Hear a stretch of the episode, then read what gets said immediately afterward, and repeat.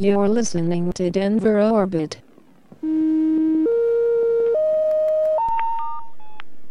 Episode 14 Displacement.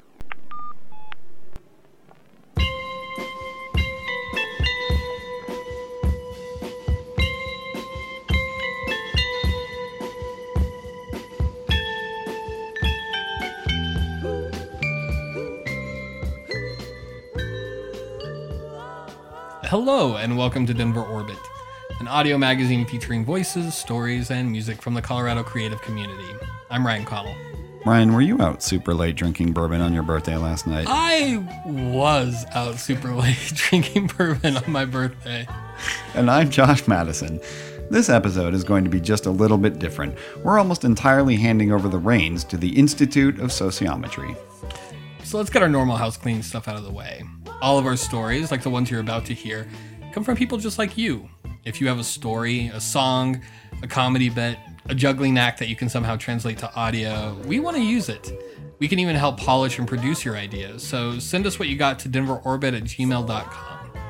Also, we have an Instagram, we have a Facebook, we have a Spotify playlist. If you like the podcast, you'll probably like those things too. Both of our stories today come from Heather Link Bergman and Peter Miles Bergman at the Institute of Sociometry. They're a group that, you know what, let's just let them introduce themselves. I'm Peter, And I'm Heather. and we're special agents with the Institute of Sociometry. Sociometry is the quantitative analysis of individuals and their relationship to groups. But with the Institute, we practice and promote guerrilla sociometry, which is similar in focus but doesn't conform to the rigors of science or mathematics. Instead, we use strategies from contemporary art, activism, documentary, journalism, but most importantly, pranks. We're going to read you two stories about our former neighborhood, SoHi. We actually made up the name SoHi, uh, short for South Highlands, after feeling left out of the Soho knockoff naming boom that swept Denver in the aughts. You know what we're talking about Lohi, RiNo, Sobro. You get the idea. We came up with the name because it's south of the Highlands, obviously, uh, but it's also one of the highest points in the city.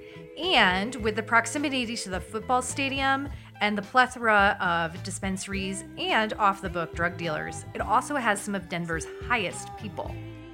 And both of these stories are about the broader trend of gentrification, but in this particular area, it's really full scale urban renewal because about 50 to 60% of all of the original single family houses that were in that neighborhood within the last five years have been scraped and replaced with uh, three to four unit, three story townhouses that sell from anywhere from 450,000 to $700,000. And both of these stories are from a book, Is Emancipation, which is an anthology of the Institute of Sociometry over 20 years. And it has 13 contributors, myself and Heather being two of them, and is co edited by myself and Zoe Larkins, who's a curator with uh, MCA Denver. So let's get right to their story.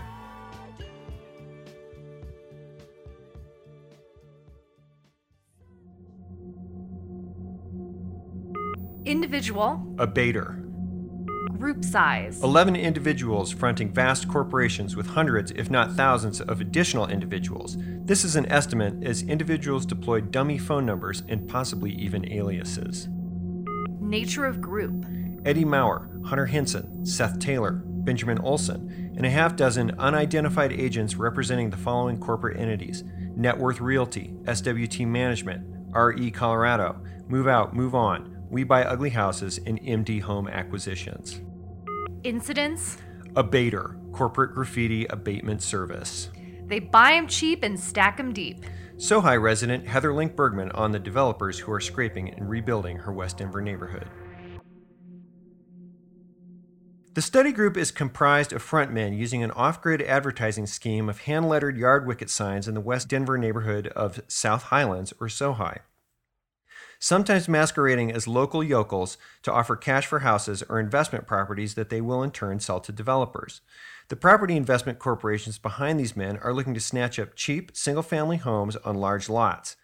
Dozens of lots in the study area have been or are being scraped and replaced with densely packed $500,000 three story townhouses. Denver added 100,000 new residents in 2015 and is projecting 1 million more residents in the next 10 years. Housing demand is being met by infilling industrial and vacant lots and scraping houses in economically depressed areas to make way for multi unit buildings. SoHi, the study area for this report, which includes parts of West Colfax, Cheltenham Heights, Jefferson Park, Halleck Park, and Sloan's Lake neighborhoods, is immediately west of downtown and south of the affluent Highlands. A hundred years ago, this part of town was a Jewish ghetto. For much of the second half of the 20th century, until the current property boom, it's been a home to transplants from Juarez. The commercial sections of these neighborhoods, adjacent to the intersection of Federal Boulevard and West Colfax Avenue, are dismal, peppered with gravelly, overgrown vacant lots, B list fast food joints, flophouse hotels, and stucco taquerias.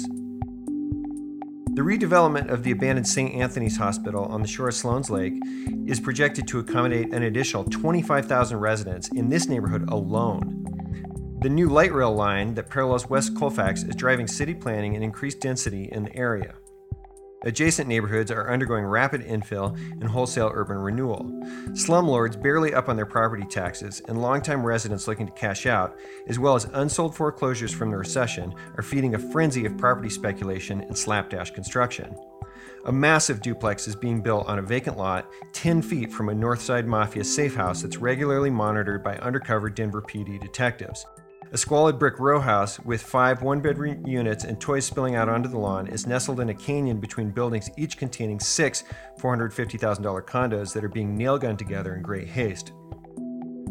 A longtime resident with a DIY cinderblock fence and a large corner lot who likes to day drink 24 packs of Bud Light Limon with his buddies out in front while listening to accordion and polka jams has his three bedroom oak and brass Barrio Jewel on the market with the house next to it included for $650,000. The yard wicket signs used by the frontmen are a way of cutting through the clutter of traditional advertising and communicating in a high volume cash business where opportunities are fly by night. Some signs have a fictitious persona, such as, quote, Joe buys houses as is, or they cut the pretense saying, quote, I buy houses any condition cash, with a dollar sign for the S. Some use industry jargon to reach other brokers and developers. For example, quote, 80% ARV, all in. Some of the phone numbers on the signs have people on the other end, the men named in the study group. Others go directly to a voicemail for one of the named corporate entities. These individuals and corporations are all able to buy properties, quote, as is in cash. As is can mean gutted and boarded up with all the copper plumbing stripped out, or with a plume of abandoned mattresses and furniture erupting from the porch into the yard buried in snow. Many of the corporate entities named individuals seem to have tenuous contacts to Denver, a satellite office, or a recent transplant with a minimal online presence. Signs list multiple Google Voice numbers with default voicemail greetings. There's Hunter Henson's almost perfect unintentional self-parody and or fake Facebook page of ducks-faced selfies and white BMW snaps. Seth Taylor has a confident headshot and a title on his LinkedIn, foreclosure servicing, property preservation, realtor. There's circumstantial evidence of Mr. Taylor having actual residence in Tennessee or Houston. These men are not outplacing the signs, that's outsourced to minions. Individuals in the study group comprise a community with its own language, signifiers, and public hand lettered communications. Not unlike gang or graffiti tags, these signs advertise territory, six figure transactions in cash arranged with Sharpies. $500 worth of ad space on the adjacent bus bench for the cost of a $20 blank sign from Ace Hardware. They've developed a method of off grid advertising by utilizing corporate graffiti. Into this group dynamic sashays a baiter, a West Side vandal with a lot of flat gray primer. Beginning in late fall 2014 and into spring of 2015, all of the yard wicket signs in the SoHi study area have been abated on a weekly basis. This agent has photographed 24 distinct sign abatements. During this time, several broker agents have resorted to affixing signs on wood telephone poles 9 feet off the ground, requiring a slight change in tactics a roller on an extender. And in case you were wondering what Abater looked like, she's actually a persona, or a stand in for the both of us who work together. She is also super girly, the antithesis of the uber macho street artist. She wears a plastic bunny mask painted primer gray and sashays around in frilly circle skirts and high heels. Abater is a shadowy figure, only posting to Instagram and never adding commentary aside from one 15 second helium voiced video statement and some hashtag manifestos. Hashtag Abater. Hashtag declare war. Hashtag RE Colorado. Hashtag broker. Hashtag Benjamin Olstein. Hashtag fix and flip. Hashtag yard signs. Hashtag west side. Hashtag gentrification. Hashtag Denver. Hashtag corporate. Hashtag graffiti. Hashtag vandalism. Hashtag abatement. An abated sign picture that got a heart from at City of Denver and a comment, hashtag Denver is where it's at, was met with a response that gives us a window into the mindset of this vigilante vandal. At City of Denver, thank you for your comment on my photo. Unfortunately, Denver is no longer where it's at for low income residents of Jefferson Park, West Colfax, and Cheltenham Heights who are being forced into Lakewood by a rapacious property development. We need more affordable housing on the west side, not a race to replace every modest single family home with four $400,000 luxury townhomes. But yeah, glad you commented on my photo in a baited fix and flip sign so we had this chance to talk. Nine months after Abater first began vandalizing fix and flip signs, IS received this anecdote from Abater signaling the end of the project. I was confronted in the Walgreens parking lot on West Colfax and Sheridan by a red nosed drunk house painter who demanded to know where I was going with the fix and flip sign from the store's grass median that I was walking to my truck with. I told him I wanted to sell my house and didn't have a pin to write down the number. He blocked me in with his truck, photographed my license plate, and threatened to call the police after I asked him if they were his signs, if he had a City of Denver outdoor advertising permit and permission of the Walgreens store manager to place them, he leaned out his window and said, I can find you. I can find where you live. Put the sign back. With an enraged expression and little speckles of spittle forming in the corners of his mouth. I handed him the sign, got in my truck, and started backing up over a landscaping planter to get away, at which point he moved his truck to let me by. A month later, after noticing that the sign had been returned to its position in the Walgreens grass median, I went back and abated it, but it will be the last. Though I'm not prone to back off due to a threat, this interaction was the point at which I knew the project was over. In an age of anonymity and the internet, the meta drive to do such a project transcends the political or social issue being addressed. At its core, a foray into guerrilla sociometry is a quest for immediate face to face social interaction and an opportunity for discussion with a real life human. Once that encounter happens, whether it's positive, benign, or clouded with threats of violence, it tends to put a punctuation mark on the last sentence of the story.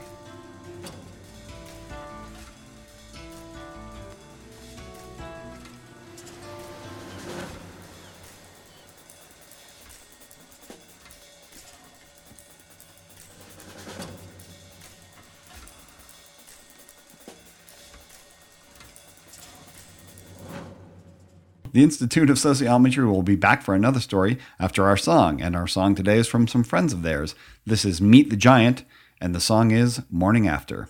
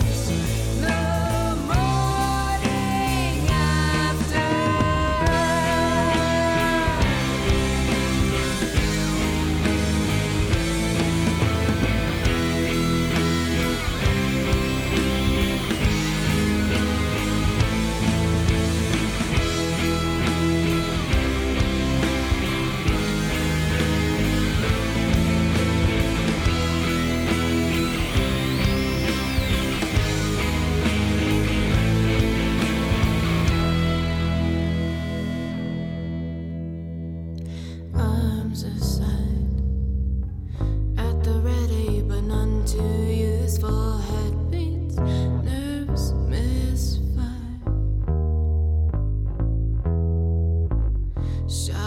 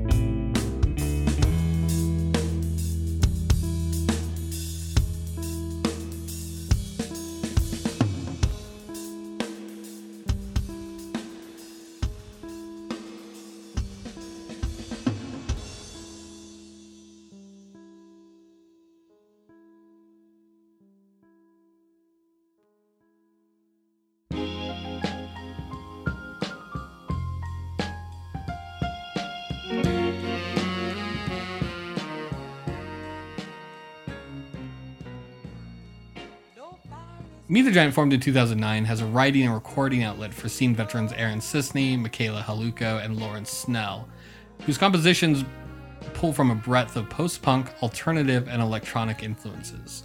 Morning After is the closing track of the band's upcoming self titled debut. Look for a vinyl release show in the spring. Until then, you can catch them at any of their upcoming shows, which is February 3rd at Lion's Lair, February 10th at Toad Tavern, and March 2nd at Bannock Street Garage, and March 11th at Streets of London Pub.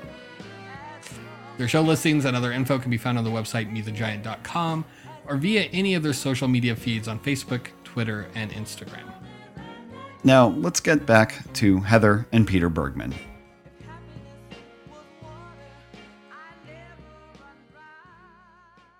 Now I'm going to tell you a story about what happens after someone calls the number on one of these signs and their house gets purchased.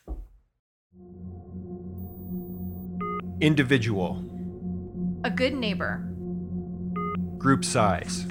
undetermined, possibly in the thousands. Nature of group. Longtime residents and homeowners, new residents and homeowners, real estate agents, investors, developers, architects, city and urban planners, local government officials, demolition crews, contractors and day laborers, local newspaper journalists, and anti gentrification activists. Incidents. The Good Neighbors Lamentation Society. It broke our hearts to leave you, but you did not go alone, for part of us went with you the day God called you home. From the shrine for 3115 West 19th Avenue.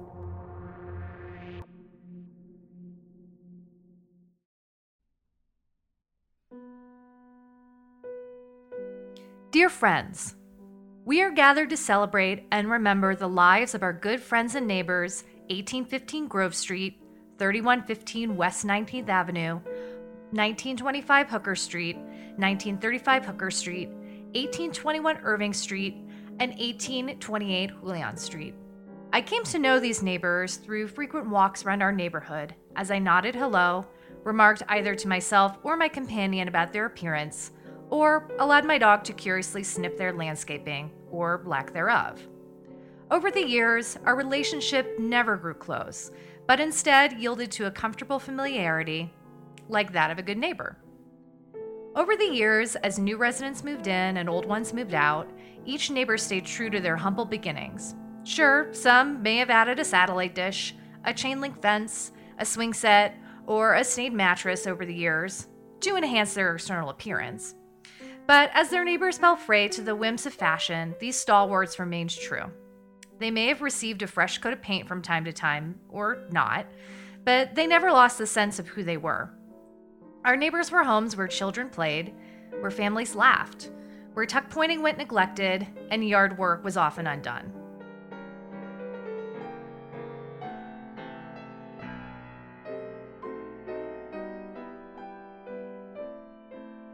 And they weren't just our neighbors, but they were also part of the larger Denver community who had largely overlooked our neighborhood until very recently. First came the coming soon or the for sale signs. Memories of the last recession were still fresh in our community, and we blithely laughed at the idea of our neighborhood becoming a quote, urban oasis right in the center of it all. Then came the tiny plastic flags and unintelligible spray painted symbols in the front yards. The previous inhabitants would move out, yet strangely, no one else would move in. Next came the plastic orange mesh fences. That's when we knew the situation had become pretty dire. The new owners, investors and developers mostly, did what they could to make our neighbors comfortable. They removed garbage and glass, boarded up windows, and in even some terminal cases, excised trees. But at this point, we knew our neighbors were just a shell of their former selves. There was nothing more that could be done. It was time to prepare for the end. Just as we shall never know the hour God will call us home, so it is with Denver demolition crews. Without warning, where once your neighbor stood, a home was now rendered unto dust. Some feel our neighbors' lives had been lost too soon and believe that their aging bones and sagging foundations still pulsed with vitality. They could see the beauty that was there, even after years of neglect, when others could not. Their grief was raw, but understandable. Some are moved to organize and form movements to prevent future losses. Others accept these losses are just a part of urban life. Others still just complain on Facebook. In these varied reactions, what is universal is their pain. Together, we all grieve. This is why we, the Good Neighbors Lamentation Society, have chosen to memorialize our neighbors. May our memories give us strength, and these shrines bring us peace. And just to interject uh, what these shrines look like, um, we've all seen roadside shrines that are peppered around the highways of the West. And these are similar, but maybe larger, like six feet tall. And they have a placard on them, which is letterpress printed and has an illustration of the home and the date it was built, which was derived from Denver Real Property Records, and then the year it was demolished and about $60 worth of stuff from Michaels artistically hot glued onto them. So fake flowers, uh, teddy bears, um, wood cut out uh, words that said like peace. And they would be put up on the vacant lot within a day to a week after the house was demolished. So, in working on this project, I was curious to the real extent of the gentrification on the West Side. Was it as uh, profound as I was observing? And so I took a look on Denver's website and found these interesting pieces of information. So, Metro Denver's population growth has actually been outpacing national growth rates since the 1930s. So, this has been going on for quite some time. And it's projected by 2020 that Denver's population is going to increase from 2.8 million to more than 3.3 million. In this, large tracts of the city are undergoing whole scale urban renewal to make space for all these new people. And this is especially pronounced on the city's west side. The Good Neighbors Lamentation Society performs services for six demolished houses in the gentrifying West Colfax neighborhood. The neighborhood's rapid change raised many concerns among longtime residents and activists alike. At the core of the controversy is the rezoning and redevelopment of residential lots that result in many older, single family homes being demolished. Concerned residents and activists argue that this wave of redevelopment has threatened the character of their neighborhoods and is erasing the history of Old Denver. Developers and, let's say, pro growth residents argue that the redevelopment has allowed longtime area homeowners to cash out on an inventory of, frankly, unexceptional 1950s starter homes, many of which were in disrepair. The demolition of these structures opens up large urban lots perfect for building high density, multifamily townhomes that cater to the tastes of affluent homebuyers who are increasingly flocking to urban areas across the country. As longtime neighborhood residents, members of the Good Neighbors Lamentation Society have mixed feelings watching their neighborhood change so dramatically. While our sympathies lie with displaced residents, and we abhor the slap together, brutalist box like architecture of New Denver, the activists who are decrying change often fail to acknowledge just how rundown and, dare we say, undesirable the neighborhood had been for years. And this was often due to the neglect of the very same displaced residents and their derelict slumlords. As artists, we have not sought to make a loud political statement, but instead have sought to create a quiet and contemplative memorial. The purpose of activism is to get the largest number of people possible behind a unified message and to act. The purpose of art is to elicit an emotional response from a singular viewer that may engender critical thinking and pose questions instead of answering them. While the Good Neighbors Lamentation Society was formed to memorialize properties and not prolesticize against change, our sincerest hope is that all of our neighbors, new and long term residents alike, are able to have a safe and affordable place to call home.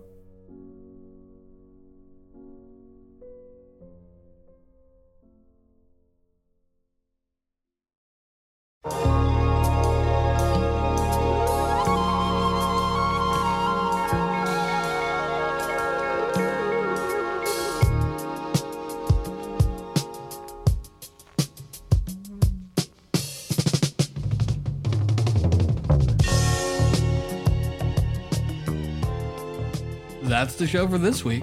If you'd like to learn more about the Institute of Sociometry, you can go to sociometry.com. Oh, and the book these stories came from is called Emancipation, and you can get it at a 40% discount by using the code DenverOrbit, all one word, at purchase. We'll have a link to that site in our show notes. Denver Orbit is written and produced by Ryan Connell and Josh Madison, with Josh doing the editing and sound design. Make sure to subscribe. We'll be back in two weeks.